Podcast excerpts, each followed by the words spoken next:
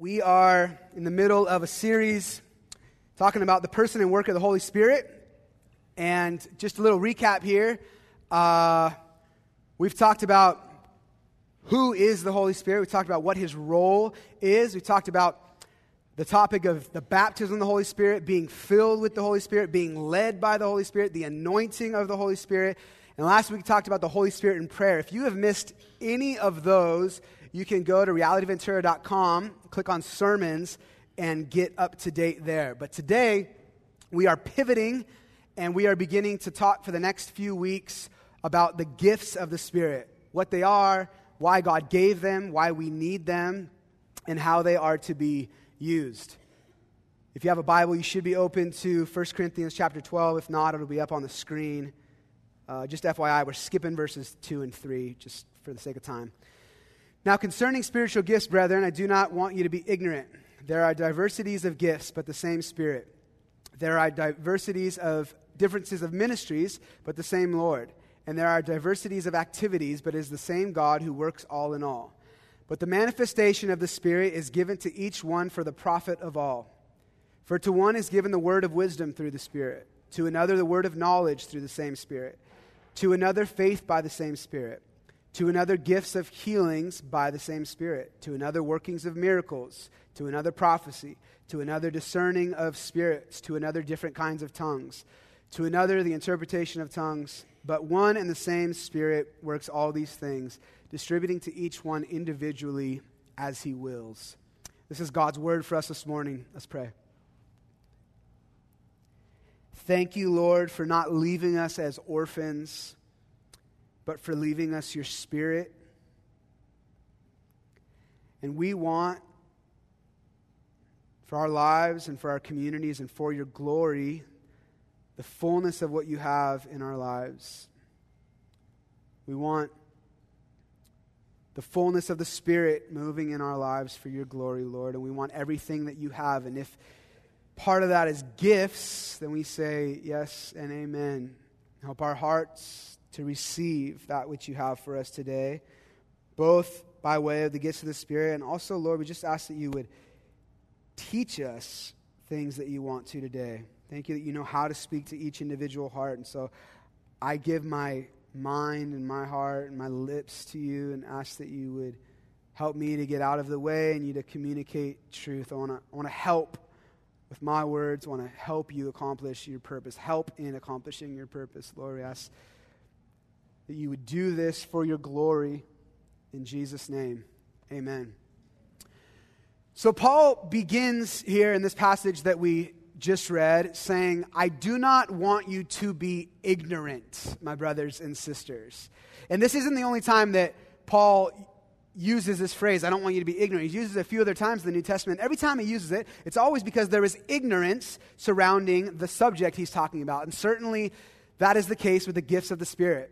And there is ignorance often on both sides of the issue. There are people who are ignorant of the fact that they are gifts of the Holy Spirit or that they are available for the Christian today. And there are people who use the gifts and know that they are for the Christian today, but are ignorant concerning their proper and scriptural use. And Paul is to the Corinthian church, right in the Corinthian church, where it seems like there's no lack of spiritual gifts. But they were misusing some of them and misunderstanding some of them. And so he writes to clarify some things, which we are thankful for because now we have a biblical guideline for the proper use of the gifts of the Spirit. So we're going to take the next few weeks to talk about the gifts of the Spirit. We're not going to go into depth on every single one. There's a lot. We're not going to go into depth on every single one. Some of them are pretty self-explanatory, but some of them have a little bit more mystery surrounding them. Some of them are more likely to be misused or misunderstood. And so those ones we're going to be diving into. We're going to be diving into prophecy and words of knowledge and the discerning of spirits and tongues and miracles. But today, we're just going to lay the groundwork for all of that. And I'd like to do that by asking nine questions. Number one, what are the gifts of the Spirit? Simply put, the gifts of the Spirit are special abilities provided by the Holy Spirit to Christians for the purpose of building up the body of Christ.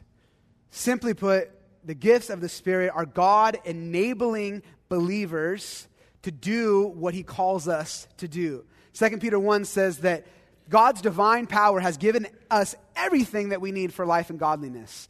And this is part of that divine power. That is part of that, I'm sorry, that everything that God has given us, the gifts of the Spirit. If you're looking for a list of, okay, what are the gifts? Uh, I don't have, I'm not going to go through that today. I would direct you to Romans twelve, First Corinthians twelve, or First Peter four if you want to do a little digging there.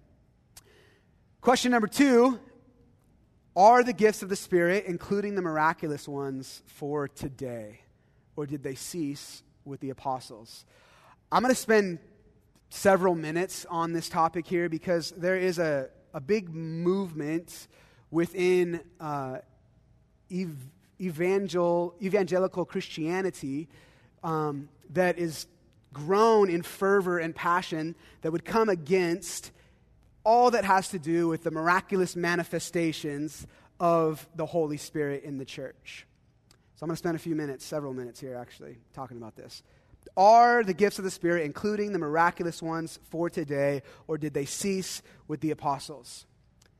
Simple answer, yes, they are for today, but let me explain. There are some who would believe that the gifts, specifically the miraculous gifts like prophecy, word of knowledge, gifts of healing, miracles, tongues, are not for today. This doctrinal view is called cessationism.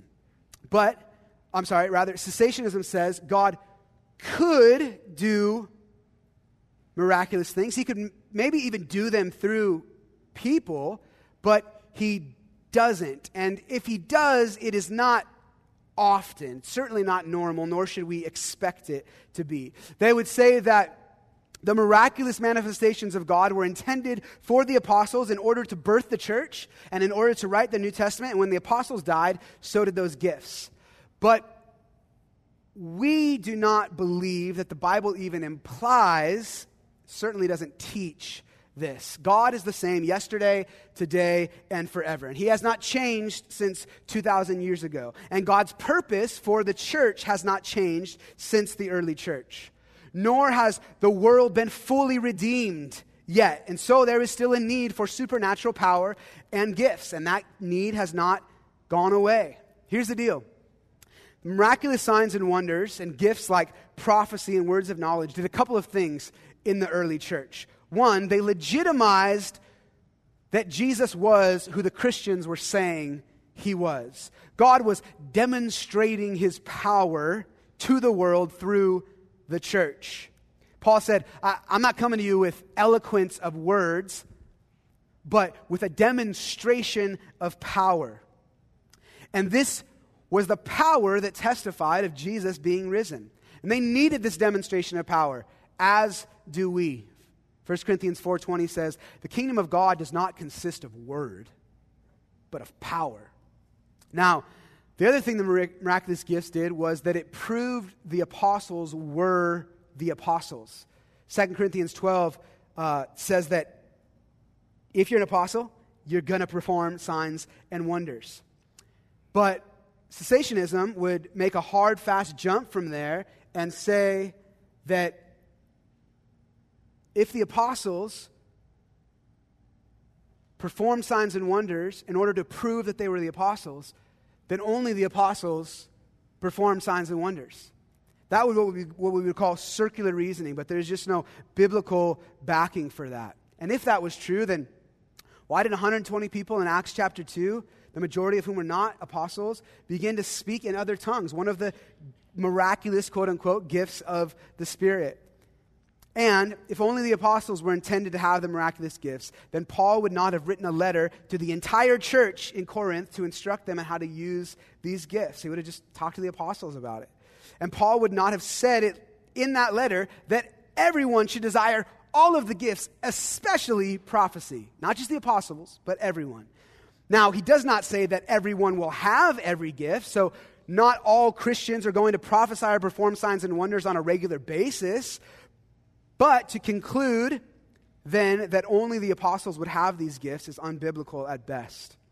Furthermore, when describing spiritual gifts in the New Testament, Paul does not make a distinction between miraculous gifts and other gifts. You could make an argument they're all miraculous because they come from a miraculous, supernatural God. And it is wrong, disrespectful, unfaithful, and I believe honestly outright dishonoring to God and His Word to try to do so. Cessationism would also say that prophecy was given to the apostles for the purpose of writing the New Testament. And now that the canon of Scripture has been completed, there is no more need for God to speak outside of Scripture. And so, any so-called prophecy would then compete with Scripture. But here's the problem with that. Those who were prophesying and operating in the gift of prophecy in the early church would have had the same problem then. Their prophetic words could have then competed with Scripture. And we don't see Paul saying, don't, don't, don't prophesy, it's going to compete with Scripture. In fact, he's saying, I wish that more of you, I wish that more of you would prophesy. Additionally, as we will see in the coming weeks, the gift of prophecy is never to be used in place of Scripture, nor would a legitimate prophetic word ever compete with Scripture, but rather work in consonance with, be confirmed by, and submitted to Scripture. If we were going to be concerned about a gift of the Spirit competing with Scripture, honestly, it should be the gift of teaching. And I say that with like a weight, right? Because that's what I'm doing up here is I'm teaching. That's what Paul warned against. He warned against false teaching. But those who teach these things um, and have the gift of teaching, they're they're not saying, oh, well, my gift competes with, with Scripture too. But rather, no, no, no, it's, it's gifts like prophecy and words of knowledge. Those are illegitimate. Those could compete. Those are illegitimate or or worse. The last big argument of cessationism refers to First Corinthians thirteen, eight through ten, which says that where there are tongues and where there are prophecies and knowledge, they will all cease. They will all stop. And he tells us when they will stop. And he says, when that which is perfect has come. This word perfect, as it often is in the New Testament, means complete. When that which is complete has come. In other words, when all the things are completed, then these gifts will cease. Cessationism would say then that the phrase, when all that is perfect has come, when, when these things are completed, is referring to Scripture being finished, the New Testament canon being completed. Miraculous gifts were given to prove that the apostles had authority and for the purpose of writing the New Testament. And after the New Testament is done being written, then the gifts will no longer be necessary and will therefore cease. But the completion of all things that Paul is talking about is not talking about the canon of Scripture being written. That's not the completion of all things. The completion of all things is when Jesus returns and makes all things new. And it is at that time that there will be no more need for God to speak or for special gifts or power to be given. But until then, God's gifts are being given, and not just some of them, all of them. And to say that these gifts have ceased or that some are illegitimate is an attempt to try to amputate those in the body of Christ who have these gifts. I've even heard these, these gifts referred to as demonic, demonic manifestations, and therefore useless in the body of Christ. But this kind of teaching is divisive, combative, judgmental, and has at best a weak biblical underpinning. We're talking about the same Jesus here, guys, as two thousand years ago. We're talking about the same Spirit that has baptized us into the same body as the early church. And then the same need, therefore, for supernatural power, because we are living in the same type of wicked and perverse generation. There was the same type of corruption in the world. There was the same type of lostness in the world. So then the same need for Jesus to be glorified and for the good news to move forward. And so then the same need for supernatural power and gifts to testify of the good news of Jesus and to equip us who have been given the responsibility of spreading the good news of Jesus. And listen, nobody has the right, nobody has the right to say what gifts are or aren't for you. And you are on dangerous ground when you start making yourself like the gatekeeper in the house of God. Nobody gets to stand at the banqueting table of God and tell his kids what food at the table they're allowed to eat. Or like, hey, that food, though, that's not for you. Those were for some other Christians a couple of thousand years ago. But you guys, you're a different breed of Christian. You're like a different class of Christian. What the New Testament says is that for the church, that's that's not you. That's not you. That was like a special, a special breed of Christian. Nobody gets to stand at God's banqueting table like a, a, a, a watchdog or like a gatekeeper and do that. God gifts, God gives and distributes his good gifts to his kids as he sees fit. And you're on dangerous ground if you try to make yourself that person. However, if that's you, I love you. And if you know somebody like that, listen, this is the body of Christ. And though we may differ on, on things that are like important to us and like mean a lot to us, these are brothers and sisters. And so we ought to treat one another with the grace, love, and patience that God in Christ has treated us with, and with the same honor that we would hope to be treated with. So that's my long way of answering the question, are the gifts for today, with an emphatic yes. That was a long one. The rest won't be that long. Number three, for what purpose are the gifts of the Spirit given? There's three of them. First of all, the gifts of the Spirit are given to strengthen others in their faith. If you were to just start reading the New Testament, the first place where you'd come to the phrase gifts of the Spirit would be in Romans chapter one. Paul, writing to the church in Rome, says, I long to see you that I may impart to you some spiritual gift to strengthen you. That is, that we may be mutually encouraged by each other's faith, both yours and mine. The translation, impart to you some spiritual gift, is misleading because it sounds like Paul wants to give them something or wants them to receive something. But what the, it actually says, what it actually means, is that Paul wants to give them something and for them to benefit from his gifts. In other words, I long to see you that I may use my gifts to strengthen you. What we learn from this text is that spiritual gifts are given for the strengthening of others. This, of course, doesn't mean that we don't get to enjoy them, those who have the gifts, or benefit from them, but it does suggest that gifts are given to be given, as is the case with everything given to us in the kingdom of God. Gifts are not given, nor is anything given in the kingdom of God, to be hoarded. In fact, the gifts are almost exclusively for the benefit of others.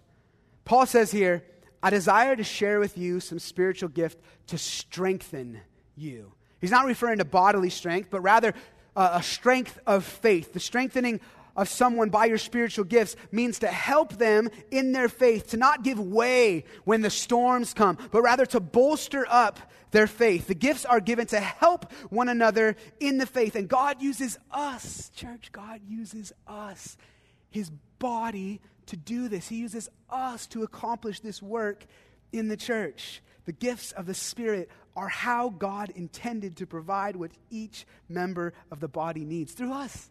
That's, I know, like, Lord, you could use somebody else better than me. I get it. I get it. Like, you could find a better tool, Lord. Like, I'm a hammer that's kind of like got the, like, the shaft broken off. Like, I get it. But God says, no, no, no, dude. I like using broken, jacked up stuff. I use the foolish and base things of the world to do the crazy stuff. I get it. But this is how God wants to do it. Second purpose is for the distribution of God's grace. Gifts of the Spirit are given for the distribution of God's grace. First Peter four, ten through eleven says, as each one has received a gift, employ it for one another. Literally, serve it up to one another as good stewards of God's varied grace. The picture, I'll read the rest later, but the picture that we have here is like a household with variously talented stewards in it, who are given the owner's funds to administer. The house is the church. The stewards are all of us. The various talents are our varied gifts. And the funds are God's grace. And the administration is the exercise of our gifts. And the most beautiful part of this comparison is the analogy between the owner's funds and God's grace. Imagine an organization that has a board. And that board receives in funds. And it is their job then to take those funds and to distribute them as there is need. That's the way that we should think about our responsibility in the church. We receive God's grace. And it is our responsibility to disperse this grace to others. And the vehicle by which we make these disbursements is our spiritual gifts. So what should be happening at Reality Ventura and in the church as a whole is we should be waking up more and more aware to the grace of God poured out into our lives. And then we should be more and more looking for ways, creative ways and opportunities to distribute that grace to others by using our spiritual gifts. That's good, right? Like what? Hold on. God gives us money, it's grace. God gives us funds, it's grace. So that, and he's like, now go, go distribute it. Like, what if you just knew a billionaire and he was like, yo, all I want you to do is just take my billions and go give it to people. I heard, what's that country dude's name? Brad Paisley, lives in Santa Barbara. My, my sister was at, at, uh, at French Press yesterday, and Brad Paisley walked in and was like, I'm buying everybody coffee. Who wants coffee? Right? If you had money, you should do that. God's got everything in the world.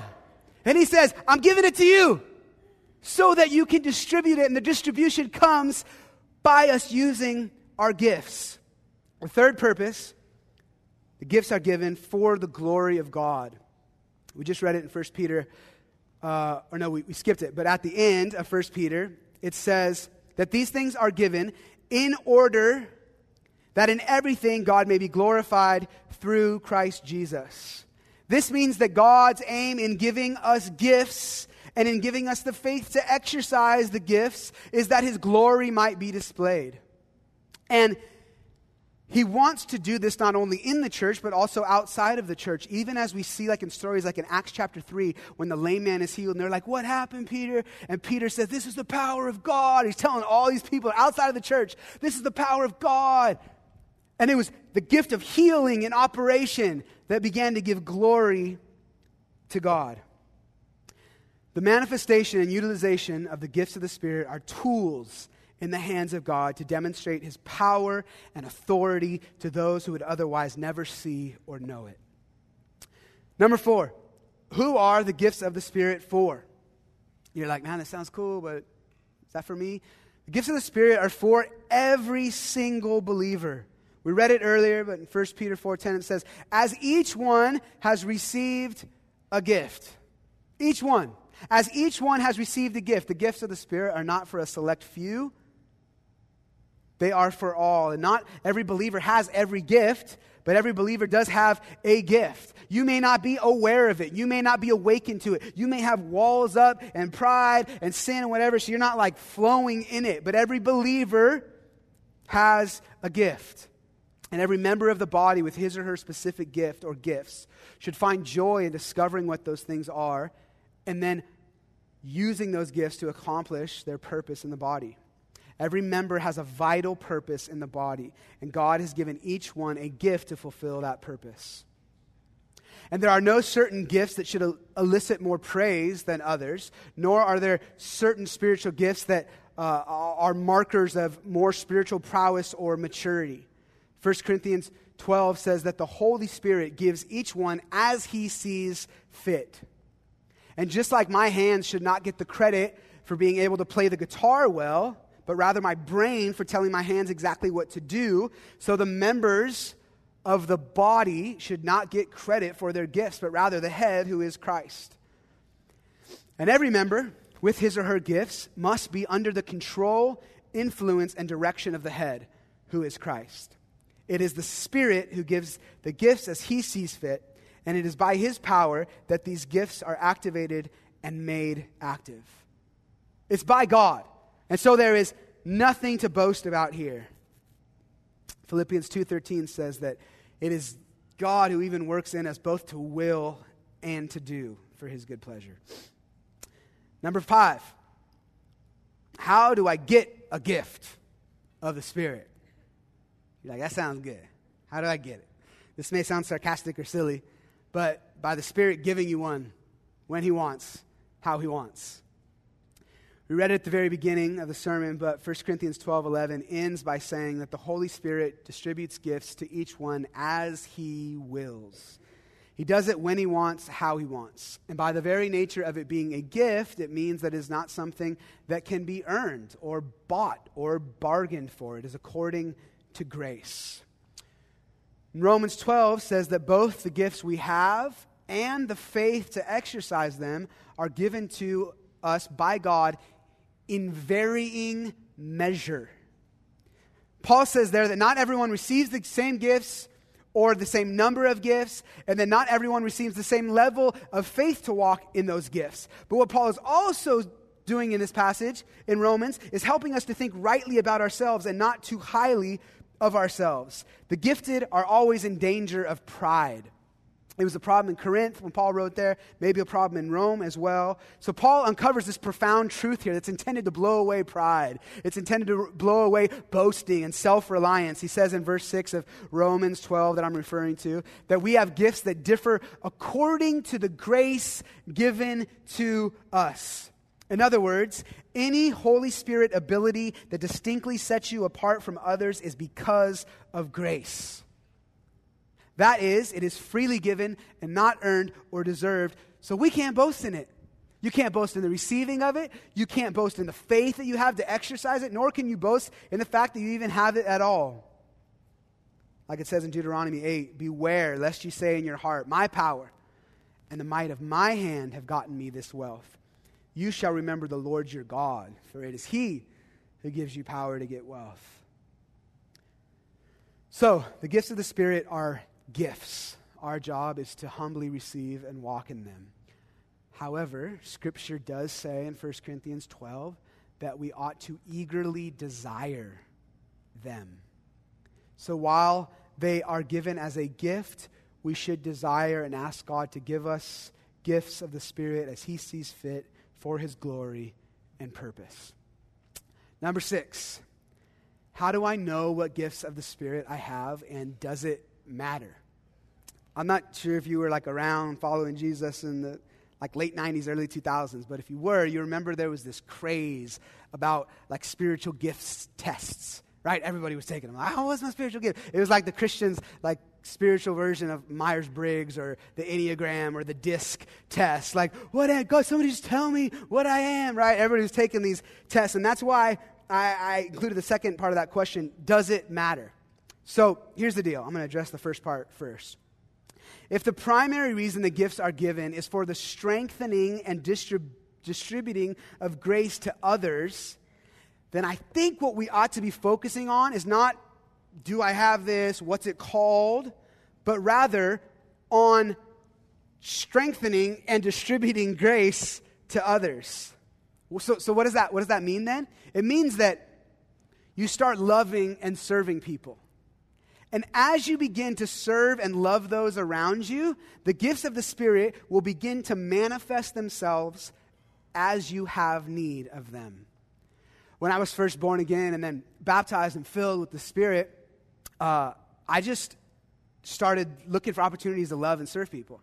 And I found myself very often having these like words come out of my mouth. I'm sixteen, right? So there's nothing like good that comes out of a sixteen-year-old's mouth. But there's these these words started coming out of my mouth that would like build up people, and I'd find them like strengthened, and, and they were like pushed and motivated on to like to pursue whatever they were doing. I was a sixteen-year-old. I didn't know even what the word encouragement meant. And when I met my wife, she was uh, sixteen, I was seventeen, a year later. She used to always call me her Barnabas. And I was like, Barna who? Like, that's, that's the purple dinosaur? Who is that? Who's Barnabas? Right? And she, I found out later that Barnabas meant son of encouragement. She was identifying in me this spiritual gift that I didn't know I had. It. I didn't know what it was called. I didn't know I had it. I just noticed like, whoa, that came out of my mouth. That person was like super uplifted and built up, and there's no, I don't have the like knowledge to be able to do that, right? She was identifying in me this spiritual gift. Same thing happened with, with words of wisdom. I'd be in some counseling session with a couple who was twenty years older than me, and and and and wisdom would begin to flow out of my mouth for a way forward, that there would be like an answer, there would be like a solution. And it wasn't because of my own ingenuity. I didn't even finish college. You know what I mean? It wasn't because of my own ingenuity or like, oh, I got life experience. It was the Spirit of God, the wisdom of God coming and flowing through me, working through me through a word of wisdom by the power of the Spirit to accomplish His purpose. The point is, I just began to look for ways to love and help people around me. And as I began to obey what Jesus said, love your neighbor, all of a sudden the gifts began to be manifest in my life as I had need of them. The gifts will begin to appear as you begin to offer yourself as an instrument to bring about faith and joy in people's lives. The problem is, that is often not the case. We are often so self-consumed that we rarely get outside of ourselves long enough to want to bring about uh, out faith and joy in other people. And so many of us rarely, if ever, see the gifts of the Spirit manifest in our lives, at least not in the way that God intended them to be. But when we do get outside of ourselves, the gifts will start to show up. So it's it's really more about having a heart to participate. You're like, dude, I want to see that. Like, I want the gift of encouragement, the gift of wisdom. I want the gift of healing to be working through me. Start looking for opportunity to sub, serve and love and strengthen the faith of brothers and sisters. The gifts will become evident as we do so. Now, does it matter if I know what they are or what they call or what I have? I'll say this. It can be helpful to identify those things for the purpose of having boldness and confidence to walk in them and to use them without thinking like, is this just me? Is this just my power? But knowing, dude, this is God, God has anointed me for this. God has given me this for His glory. But is it so necessary that you should mull over it or take a test? I, I don't think so. Number seven, what are some hindrances to receiving or walking in the gifts of the Spirit? Spiritual gifts are gifts, which means there's nothing you can do to earn them or deserve them. But they are gifts, which means that there has to be some kind of receiving involved. It means that our hearts and our lives need to be in a place of receiving in order to at least fully walk in these things. And you know in your life that there can be hindrances to us receiving even the best things in life. For instance, like a lack of humility. No humility, chances are you're probably not going to be able to receive much, if anything at all. You may need an S U V in your life, a nice one maybe. You're like, I got a lot of kids, I got a lot of stuff to do, I got a lot of surfboards, whatever. I need, I need an S U V. I have a Toyota Sequoia. It's nice. I may want to give you as a gift my Toyota Sequoia. Baby, I'm just playing. It's just a, it's just... Actually, I think she, I think she was like this. Do it, baby. Give it away. I may want to give you our Toyota Sequoia. But here's the deal. Because of your self-reliance, your arrogance, your pride, you may not receive the Sequoia. There is humility required in order to receive and to walk. The gifts are a gift of grace we just read. But you know what the Bible says? God gives grace to the humble, but the proud He resists. The second thing that can hinder us from receiving and fully walking in the gifts is an unwillingness to surrender. No surrender, how will you walk in all that God has for you? The first time a spiritual gift was given in the Bible is in Acts chapter two when the Spirit fell upon the one hundred twenty and they all began to speak in other tongues, one of the gifts we will talk about in coming weeks. But what was the backdrop to this event? And what was the attitude of heart that these people had when the Spirit fell upon them? Many things, but one of them was there was an attitude of surrender. There was a giving up of control. Many of them had quit their jobs.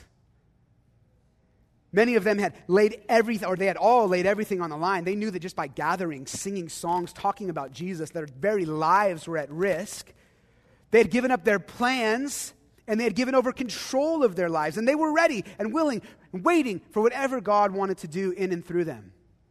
And listen, when I look at this, I'm like, gosh, dude, I don't know about you, but m- most, if not all of the time, I wake up so consumed with my plans and my agenda and what I think needs to get done and what I want to get done that there is very, very little space in my heart, in my mind, in my schedule for God to possibly do something drastically different in my life that day.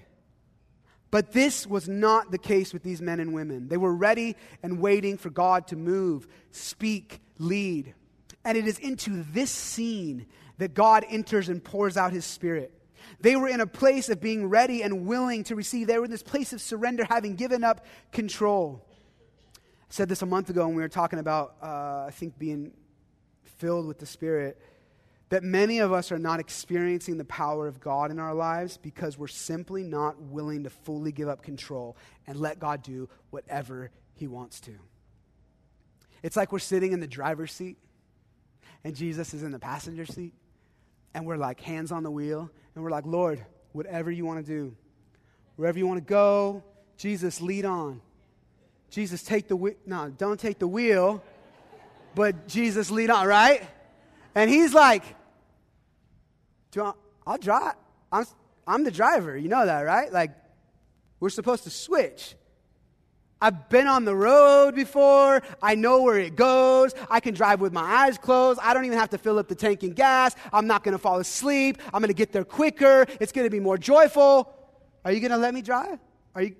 And we're like, no, Lord, but I'm going to keep it here, but whatever you want to do, Lord. What do you want to do in my life, God? Whatever you... That's not how it works. Listen, God, Jesus is not some co-pilot that we rely on when we need a little help or guidance. He is our guidance. Jesus is our life. I have been crucified with Christ. It is no longer I who live, but Christ lives in me. My life is not my own, for I was purchased at a price. Jesus said, if you want to follow me, you must deny yourself, take up your, your cross, the instrument of death. You must let your control of your life die in order to follow Jesus. The way to abundant life is surrender. Listen, guys, there's only, I'm saying this to myself too, there's only one way to follow Jesus, and it's not from the driver's seat. It is not from the driver's seat. That is not following Jesus. That is some second-rate version of something reminiscent to following Jesus. It's like me looking at a, a painting of a peach and being like, mm, that tastes good. Like, that's what that is. That's a, it's, a, it's, a, it's a counterfeit. It's some second-rate version. It's not the real thing. It's not abundant life. Jesus said, if you want to find your life, you must lose it. Listen, this is heavy to say. I need to say it, and for myself, but we can't keep our lives, or keep control, rather, of our lives and follow Jesus. What? Hold on. Let me say it again. We can't keep our lives, or rather... control of our lives and follow Jesus. The two, it's like oil and water. It's one or the other. The two do not go hand in hand. And this also goes for those of us who find ourselves in very religious activities with maybe big Bibles or big iPhones with big Bible apps on them.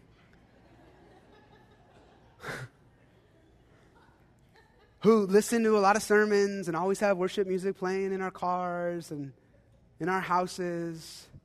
But you have no power.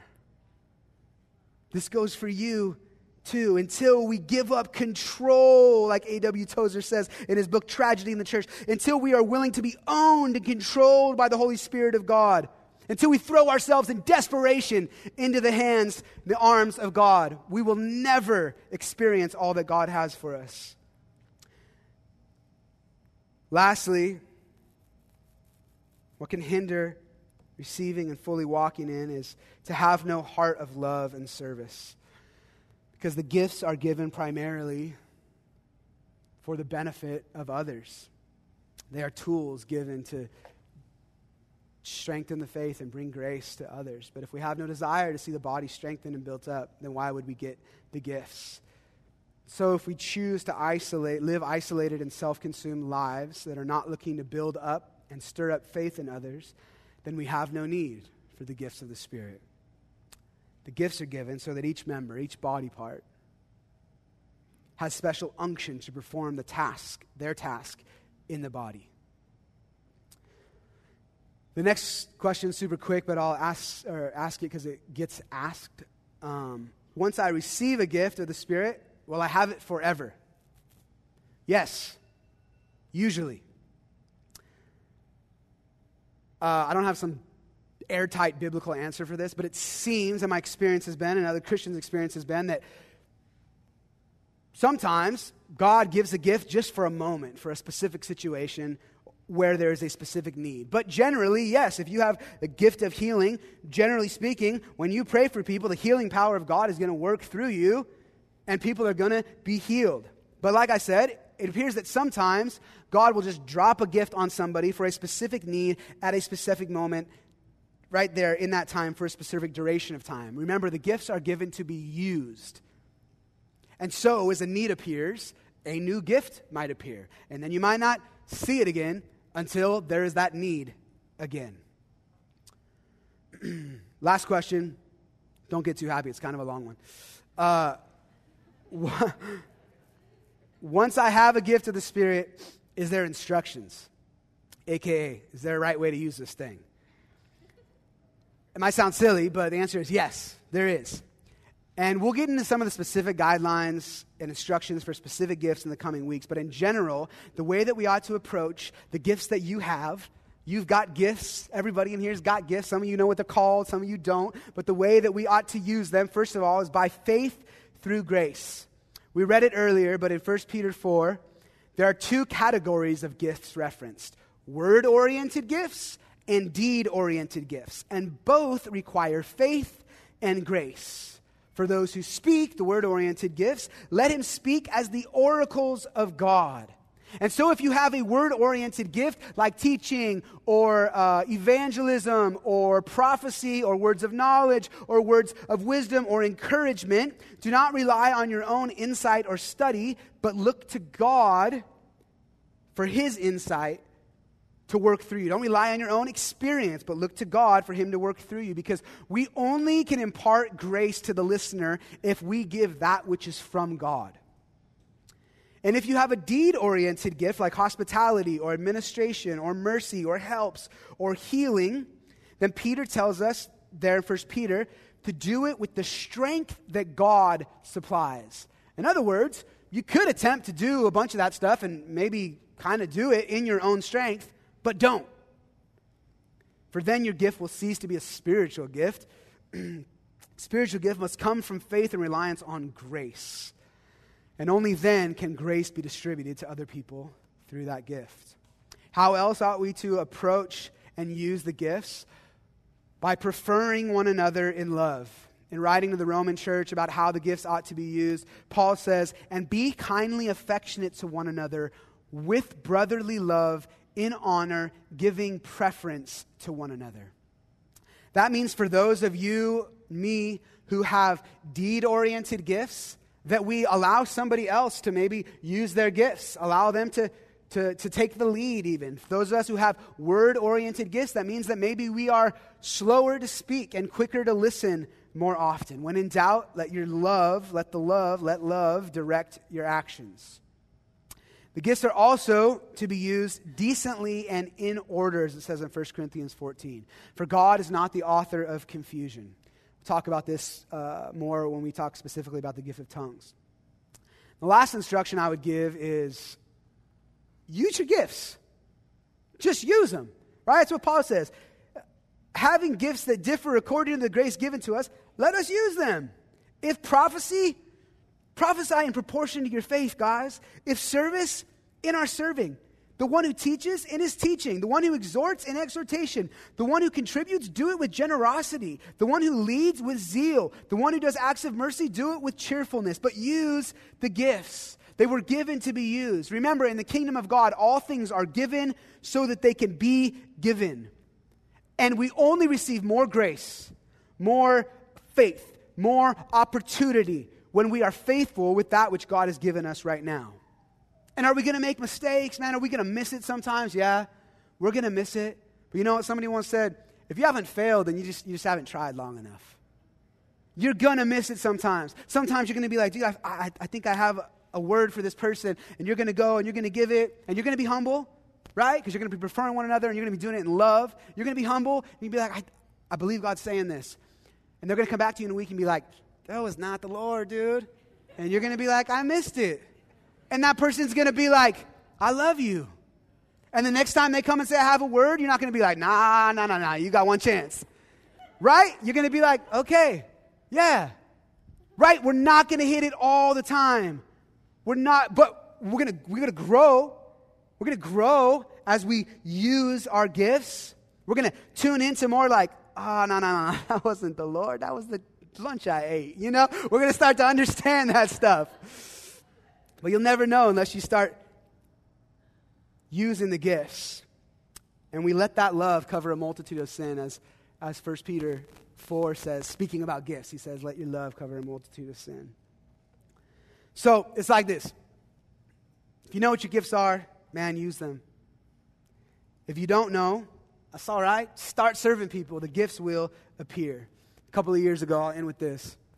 Uh, I had some very ac- acute, heavy stress for about a year straight, like every moment of every day for a year, after which time my whole body just crashed. I woke up one day, I l- literally couldn't walk. I went to the gym and like just put on like a normal, what I would put on a barbell, and couldn't even get it off my chest one time. You know, it was like my body was just crashing. My adrenal gland stopped working properly. And so because I was getting no, no, it wasn't the right level of cortisol, any tiny little thing, like my, my son would just go, ah, I'd immediately get anxious. I was living in anxiety. My thyroid stopped working, so I gained a bunch of weight. I couldn't stand up for more than ten minutes without all of my resources being like, you have to sit down. I couldn't have a conversation with somebody unless I was sitting down. I couldn't play shows unless I was sitting down. I couldn't write songs properly. My body was not working properly. And so I couldn't do what I needed to do. I couldn't be the dad or the husband I needed to be. I couldn't be the songwriter or musician that I needed to be. I couldn't do what I'm supposed to do. That is what the body is like when we're not all using our gifts, when we're not walking in faith by grace, using our gifts. It's emancipated. It's tired. We're not getting anything done. It's boring. Have you ever felt like in the Christian life and Christian community, just like, this is just boring. Like a movie's more entertaining than this. That is not the way God intended Christianity to be and the Christian community to be. But contrast that with the couple of years leading up to that. I had like, my diet was dialed in. I was eating this like high fat, good fat, avocados and coconut oil and stuff like that. Low carb diet. All of a sudden my brain got all clear. I was like, whoo! I was like, feel like I could operate on like four hours of sleep. I was writing songs. I was riding my bike thirty miles. I had gained twenty pounds of muscle, lost forty pounds of fat. I felt like a million bucks. I was like, baby, what else you need me to do? Well, I'll do something. Give me something else to do. Right? I was looking for like extra stuff to do. I was operating like full capacity. You've been there, maybe not, but maybe you've been there where you feel like, ah, this is amazing. That's how the body was intended to be, and that's how it is when we all start doing our stuff. We're all members, right? Doesn't that sound like a nice existence?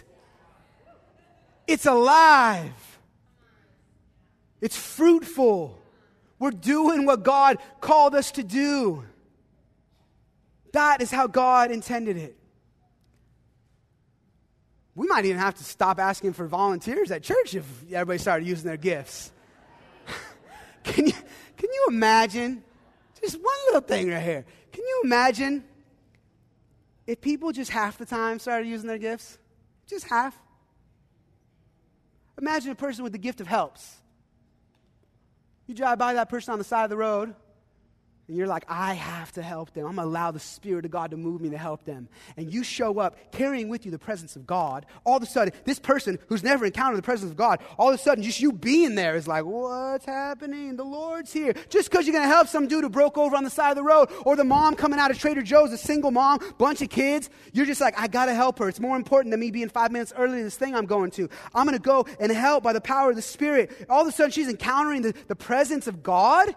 Because you're just like rocking in your gift. Or you got the gift of healing and you just got outside of yourself, got over the fear of what happens if they don't get healed, or I look like a freaking idiot. If you just got over that, and all of a sudden, what if people at your workplace started getting healed? What if like the person in the Target parking lot all of a sudden got like fixed of their thing? Like what?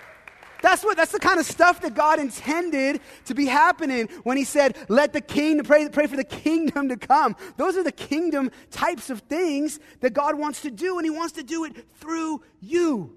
Everything God wants to do in the world, he intends to do through us. Wait a minute. What? Yes. Everything God wants to do in the world, he intends to do through us. He does not work independent of us, but rather through us. I know it's crazy, but that is the kind of abundant life that you were born into. And that is the kingdom come. And that's what Jesus meant when he said, pray, Father, let your kingdom come. Somebody say amen. Amen. Amen.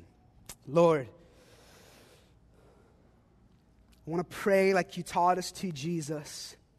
Father, your name is holy. You are set apart and other and all alone, glorious and magnificent and perfect in and of yourself. Father, let your perfect, glorious, powerful, living kingdom come. Let your perfect, peaceful will be done on earth as it is in heaven. Lord, you have saved us for so much more than most of us are walking in. And I ask right now you'd shut up the voice of condemnation who's saying, like, you got to do better. That's not what you're saying, Lord. If you're hearing that voice, that's that's the devil. That's not the en- that's not the Lord. That's the enemy. The Lord says you were destined for better. You don't need to do better. Jesus did the best. You don't need to do anything. You need to surrender, maybe give up. You need to humble yourself, maybe. Allow God to do his best in your life. So if that's you, that's what this time right now is designed for. That's why we do this second set of worship. It is designed for us to respond now to those things that God is moving, speaking to us. And this time is designed for you to say, Lord, here I am. I need to come and I want to surrender. I want to humble myself. That's why we have these carpets, for instance, up at the front, so that you can take a posture of whatever you need to take, a posture of humility, a posture of surrender. The prayer team is on the right and the left because they want to help. They want to help. They want to be led by the Spirit and pray for you as you have need. Whatever your need is today, whatever your need is today, go and ask, humble yourself and say, would you pray for me? Would you pray for me? And communion elements are up here for the Christian to come, take the bread, dip it in the cup, and remember what Christ has done, his finished work on the cross.